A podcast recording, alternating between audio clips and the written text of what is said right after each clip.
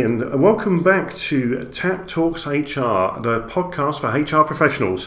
Well, I'm really pleased to say that we have with us today Megan Marie Butler, who's rejoining us by popular demand. Hi, Megan. Hi, thank you for having me back. I'm bigging you up here, Megan. Um, since we did our last podcast, we've had a fair amount of um, feedback about people being really interested in the area of AI in HR. And I know, um, as, as I'm sure our listeners will recall, that you work with Cognition X, who are the AI advice platform, and you're doing a PhD at Leeds University in AI in HR. Um, the thing that people have been talking about and asking us so much about is the three areas that you broke down AI in HR into. Can you just remind us what those three areas are? Um, I do have to give credit. Uh, they did come from a gentleman called by the last name Davenport, and he broke it down into um, to, into automation, cognitive engagement, and cognitive insights. And I think that's re- and I remember at the time when we recorded that, I was like, "Ooh, that's super interesting," because suddenly in my head, this whole world of AI and HR turned into three discrete areas: automating processes, um, getting technology talking to our employees to improve the employee experience, and also the cognitive insights, which is very much about using AI to process more data and find out the real underlying trends with people. So, what I'd love to do today is to help out our listeners by kind of going through each of those areas. And I know probably the most time will be spent with cognitive insights because I know that's the one there's there's so much going on. So shall we start with automation? And do you want to just give us an overview of what's going on in the world of automation at the moment? So automation, um, it's it's it can seem a bit scary, but it's also very simple in a lot of ways. I think some of the things that are confusing people is there's a lot of talk about bots or robots in automation. And in our minds, we always kind of have this idea of a little mechanical man that should or a machine that should be coming in and we or like a robot arm or something like that. And in automation when they talk about robots um, it is a robot but it's a soft bot or a software uh, software robot.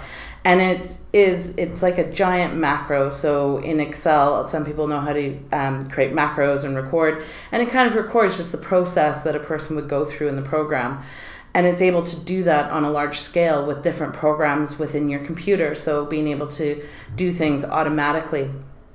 And it could be as simple as um, automatically responding to certain emails or um, adding somebody a new employee to multiple databases at the same time. So the, it's just kind of replicating processes that we already do and the more complex it means that we just need to know our processes well to be able to automate them and sometimes we do things without really thinking about it so it can be a bit of a challenge to realize that um, you know it, it is a difficult process or quite involved process but yes we can automate it quite easily um, and there and there's definite wins there. But it's one of those things. Start small. Um, find a RPA provider. So. Process uh, robotic process automation. Uh, mm-hmm. there's also desktop automation. There's a couple different versions of it. Um, find a provider and they can help you get started. And uh, normally you can even sometimes down, download the software for free and play around with it on your computer and see what you can already do with it. Because I, I, can imagine with uh, HR leaders out there, they're thinking, well, if I'm going to automate my HR processes, my first line support kind of thing, that's massive, and, and people could ask loads of questions. And, and, and do you ever see that people just do, do get bogged down into the, oh my God, this is such a massive project? Because you were saying start small kind of thing. Um, that I think that's um, an issue with people in general. Whenever we look at something, we kind of think of the big picture, or we can go a bit too big with it, bite off a bit more than we can chew, um, or we see the end goal of where we want to be instead of thinking of just the little steps that we need to get there. And sometimes to wrap our head around the technology and what we can do with it, and understanding how how to automate things, we just need to start start with the small steps. So doing one process uh, there's a great study out of Atos. Um, they brought in some uh, automation, and they worked with employees within the HR department, asking them how can we automate, and they and they led the directive themselves, and kind of this is what I have to do daily. And they had a little bot, and they named it, and it started to do work for employees, and they were quite thrilled with it, and it and it really changed how the HR function worked for them. And I suppose it is. It's a bottom-up process, isn't it? Because actually, the best way of finding out what your bot needs to answer is go and ask your people what questions would you ask, or as you say, in the HR department, what questions do you get asked, and, and map that out, and that is a starter. Mm-hmm. And that's a great way, and that's a great lead into um, the cognitive engagement and starting off with chatbots. It's something that you don't need a chatbot that's going to answer every question perfectly right off the bat. Um, there's what we're kind of referring to as semi off the shelf chatbots um, that already sort of know um, the standard types of questions or how people ask certain questions around, um, for example, in recruitment or within HR, um, HR help desk management type things. And from there, uh, if you already have your list of kind of commonly asked questions within your HR department, or even if you don't, you just kind of brainstorm and come up with them, you can start to program the, the chatbot. And then you uh, and then the best thing to do is then release it to your release it to your employee release it to your employees.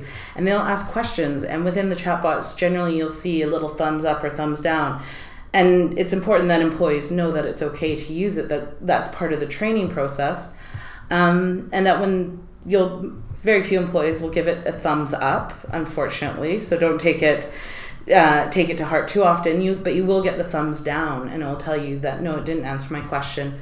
And an employee then goes in there about once a week and spends an hour or two, um, depending on how many questions you're getting, and starts to train it and starts to improve those answers and responses. So a lot of the companies are finding uh, when they initially release a bot, um, it's about a six week process, they're getting about 65% accuracy, and they're able to get that up to about 80% within a few weeks just through testing and letting people use it.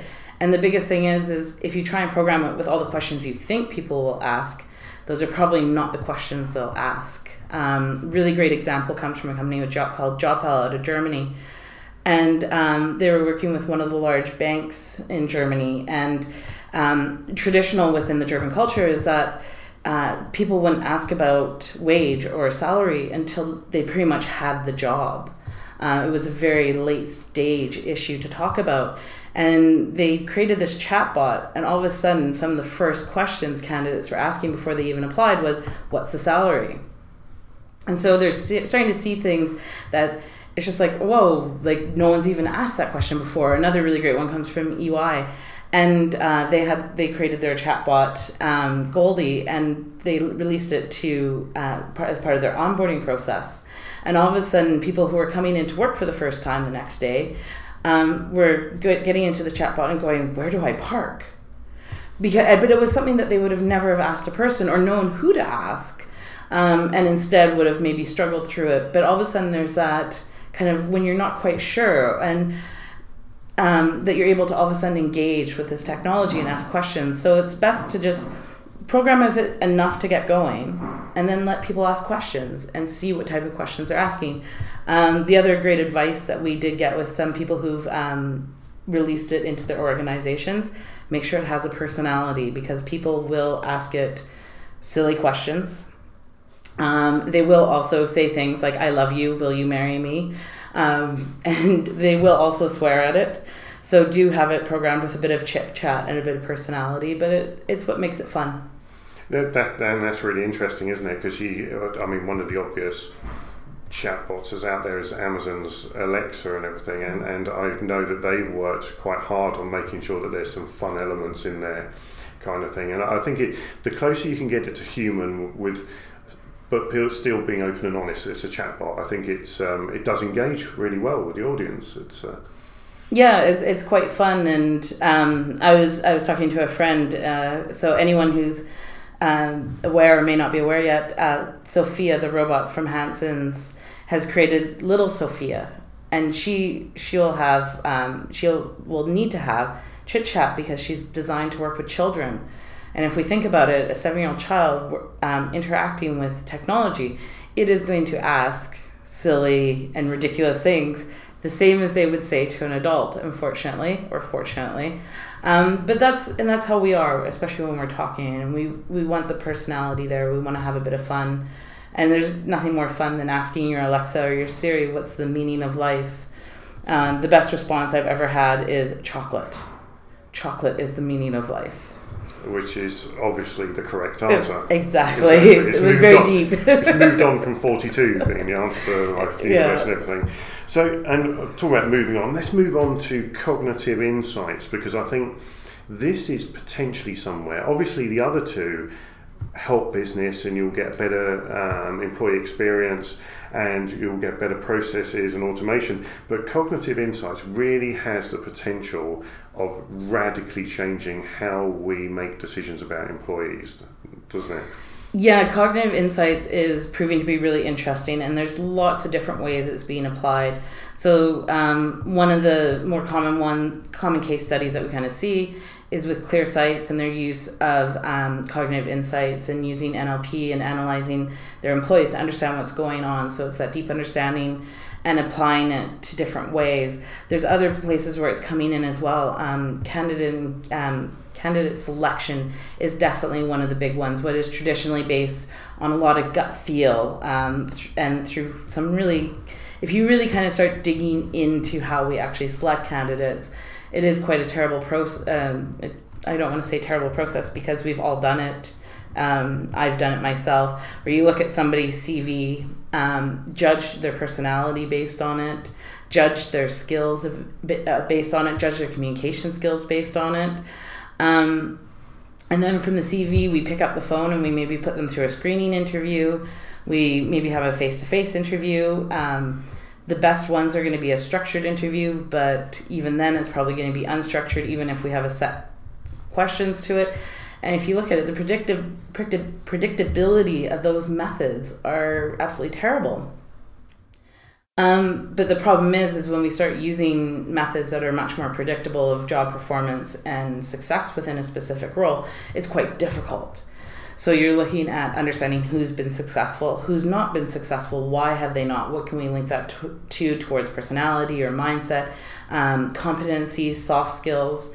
Those those are very big challenges. Um, even using psychometrics, uh, though they could be controversial, a lot of organizations use them. Um, it's expensive, it's time consuming, it can have adverse impact on candidates. Um, and you don't, it, to put a huge group of candidates through it is really difficult. And also, a lot of times to interpret it, you need a person with an IO psychology degree to even do that. Where all of a sudden we're having these technologies like game based assessments. Um, there's also other assessments out there that analyze the text. So, answering a handful of questions, Seedlinks does this. It asks three questions, and you type in about 120 words um, and it's not about what you say, but the words you use, and it's able to analyze that and understand more about the candidate. And this isn't a selection process that's saying hire this person. It's saying these are the top 20 or 30 candidates that you want to speak to first.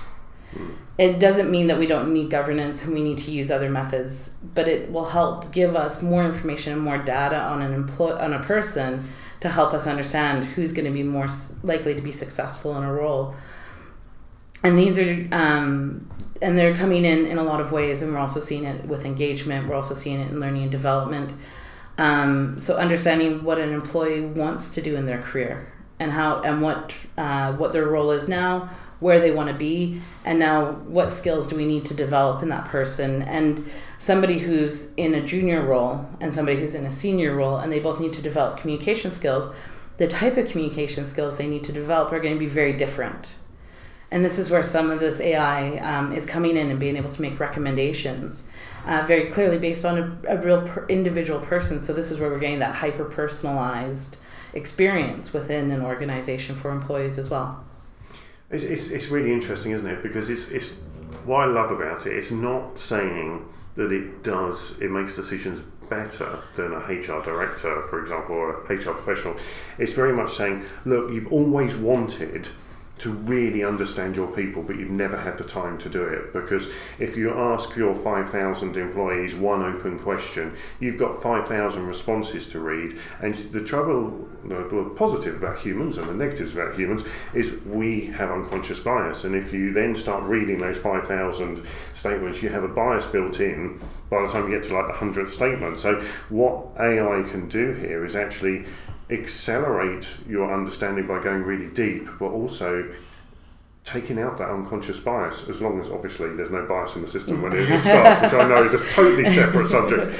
Um, but it's, it's, it's really interesting. I know when we think about diversity and inclusion, I think there's there's possibilities that this is going to really radicalise the makeup of our our businesses because we'll be selecting people because of their capability and their skills and behaviour rather than bringing those unconscious biases in that you were describing so mm-hmm. well a few minutes ago.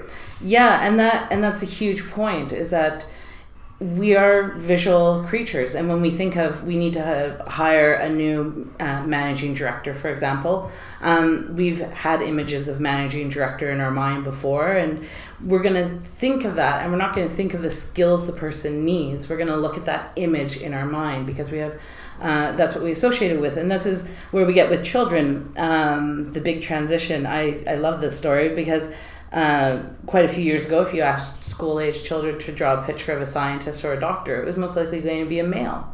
And that's just that image we have in our mind, where now um, the amount of children that will actually draw a female scientist has increased.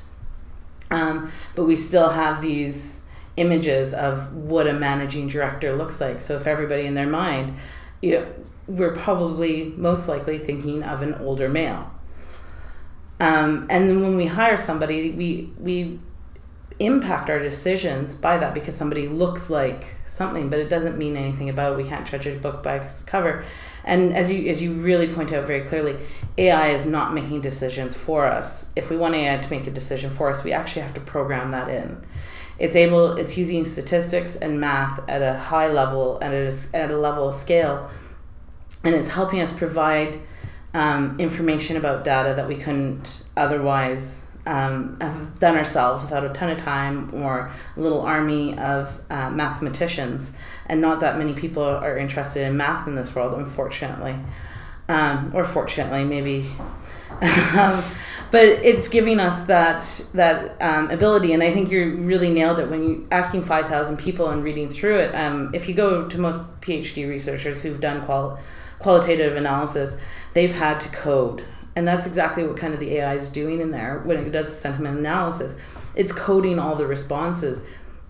And even as a researcher, it's ter- it's difficult to code. Um, and having and you place your own bias on it as you're reading constantly. We just it's just a part of how we think. Um, we categorize things, and it helps us understand the world. And it can be handy, but it can also be a hindrance. Um, and having AI being able to go through and code um, all of it without being tired, without thinking about the last one to make our decision about the next one, without thinking, oh, I have 10 more to do and I only have a few minutes, or let me just really plow through these last few before I get out of here, or I'll just quickly get these done because I really want to go out for drinks with my friends. Or whatever it is, we have so many impacts on our decisions as we go. And when we look at a stack of resumes, we do the same thing. When we look at our first one and we look at our last one, it impacts us and what's happening in our lives, how much time we have. So we're going to look at it, and maybe we're going to look at it for a specific school or a specific role, where AI can all of a sudden takes that away and is able to do it faster than us, able to do it better than us, and is able to look at more information than we can. But it's not going to be able to tell you who to hire that is always going to be our decision and we need to and we also need to remain in control of that. And as i say we need to look at um, but ai is going to help us kind of identify these are the top 20 that we want to call before somebody else gets them. And I think that's the interesting thing, isn't it? Because, uh, I mean, CVs, resumes, they're, they're the things that, that we all know. You got about six seconds of reading for the, the recruiter to as they're going through the pile, and actually the, the, the AI can actually read the whole thing. And it's about getting that the best, diverse, most qualified people into that final cut. Mm. I think is, is really important. It's not making the decision. It's still down to the hiring manager and everything, but you're making sure from that vast number of CVs where it's almost pot luck if you got into the last six, and we can go down the path of talking about the research about whitening CVs, where Asian and black people have had to whiten their CVs to get to that last cut. You're removing that and actually giving everyone equal chance based mm. on their actual ability to make that final cut. Yeah, and and it's even going beyond that. You look at a company like Pitch Me, they're recognizing that the CV isn't even a good way to look at people. It's not actually able to tell your soft skills and your hard skills. And they're coming up with a new way of doing that. So it's, and it's quite simple for the candidates, quite simple for the organization, and they're getting a different picture. They're able to anonymize information in there, so the um, so an organization can't tell your gender, which country you're from. And I know being a foreigner in the UK, I may visually fit in, but my resume shows that I don't. Um, all of my education, a lot of my education and experience comes from Canada, and I, as, as being a person here and having one of the first questions asked of me, "Are you allowed to work here?" Is it it really kind of just it, really makes you step back for a second and realize what people are going through and that's exactly it. Where ai is saying is able to kind of jump through those and say talk to this person. And if there is a question about ability to work and requiring sponsorship sponsorship let's talk about that later down the road but don't eliminate somebody because that's your question in your mind.